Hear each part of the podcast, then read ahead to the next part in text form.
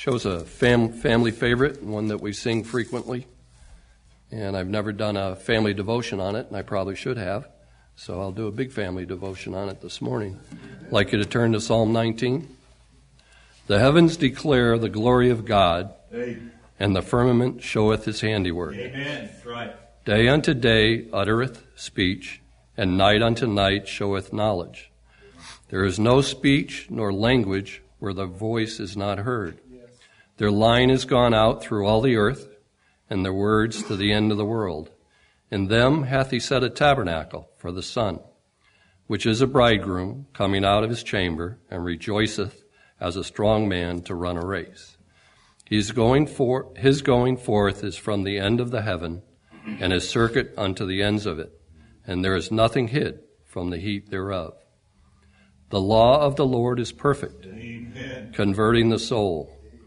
The testimony of the Lord is sure, making wise the simple.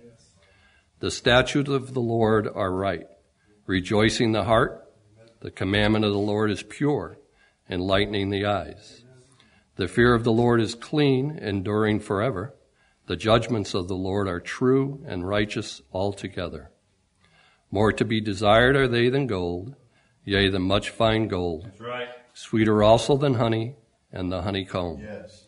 Moreover, by them is thy servant warned, and in keeping of them there is great reward. Amen.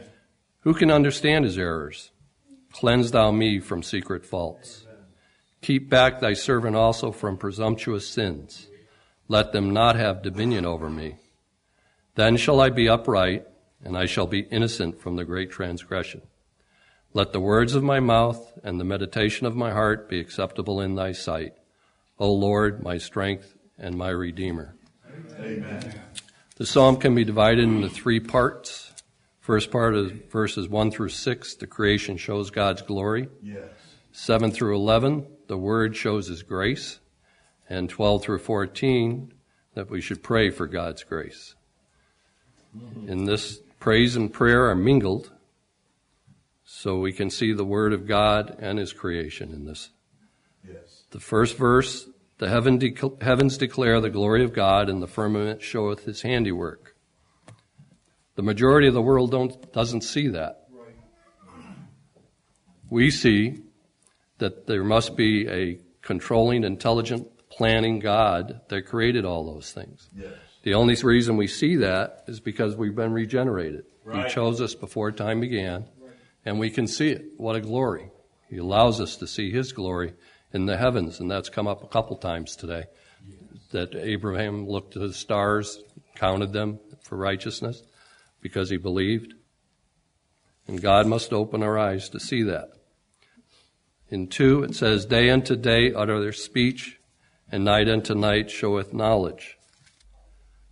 We have the day to see the work of God, and the night to plan for the next day.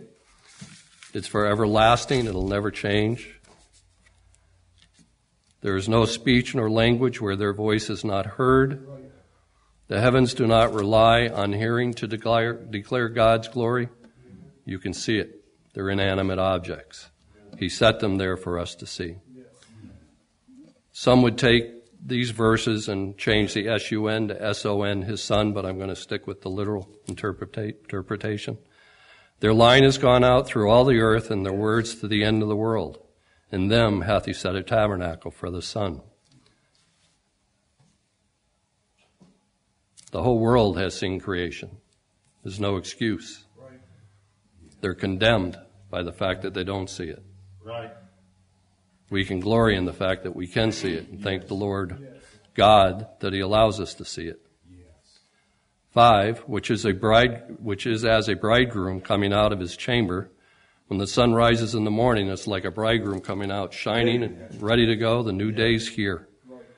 And rejoiceth as a strong man to run a race. His going forth is from the end of the heaven, and his circuit unto the ends of it, and there is nothing hid from the heat thereof. The sun penetrates everything. There's nothing going to stop it from doing that.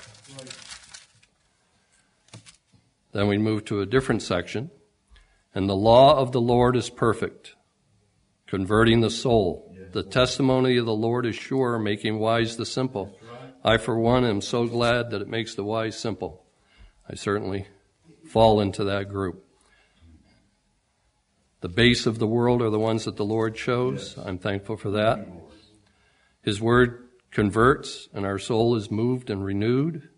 We may draw solid comfort from his word, and it is plain, decided, and infallible. We know that. It is a blessing that in a world of uncertainties, we have certainty. Amen. Yes. Eight, the statutes of the Lord are right, rejoicing the heart. The commandment of the Lord is pure, enlightening the eyes. I pray that all of you rejoice in your heart when you read his statutes and yes. his words. They tell us how to live. They tell us how to live right. Yes. And by reading them, we will be enlightened for how he wants us to live.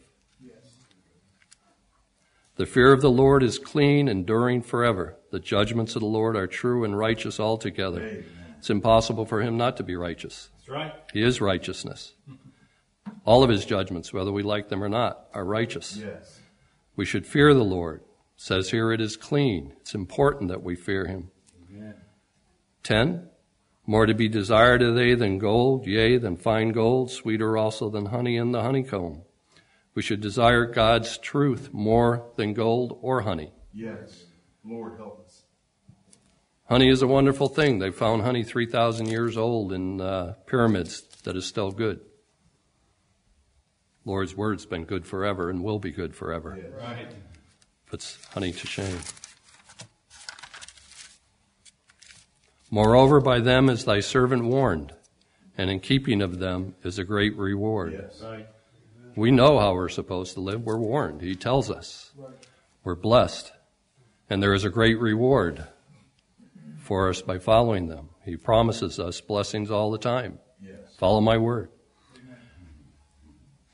Who? And then the last section, who can understand his errors? That's a rhetorical question. Cleanse thou me from secret yes, faults. Lord. That's not. Right. We all have secret faults. We all have sins we commit every day that we aren't even aware we're doing. Those around us, if they know we're doing them, I would ask that they tell us. If not, I pray for that every night, that he forgives me for my secret faults. Yeah, right. Keep back thy servant also from presumptuous sins. In David's time, there was no atonement for presumptuous sins. We have Jesus Christ. We are forgiven. Yes. Let them not have dominion over me. Then shall I be upright, and I shall be innocent from the great transgression. Jesus Christ has made us all innocent through his blood. Yes. We should be thankful for that all the Amen. Time. And actually my favorite verse in this entire psalm is, let the words of my mouth and the meditation of my heart be acceptable in thy sight. O Lord, my strength and my redeemer. Right. First half of that is David's praying that everything he says, everything he does, including what he's thinking, what he's feeling in his heart, is acceptable. Yes. You can pray all you want. If it's not acceptable to the Lord, he's not going to hear it. Right. You can meditate on whatever you want, unless it's something that's acceptable to the Lord, he's not going to hear that either. So it needs to be acceptable to him. And then, O Lord, my strength and my redeemer, that's giving him all the glory, all the power, which he has and he deserves and we need to realize. Yes.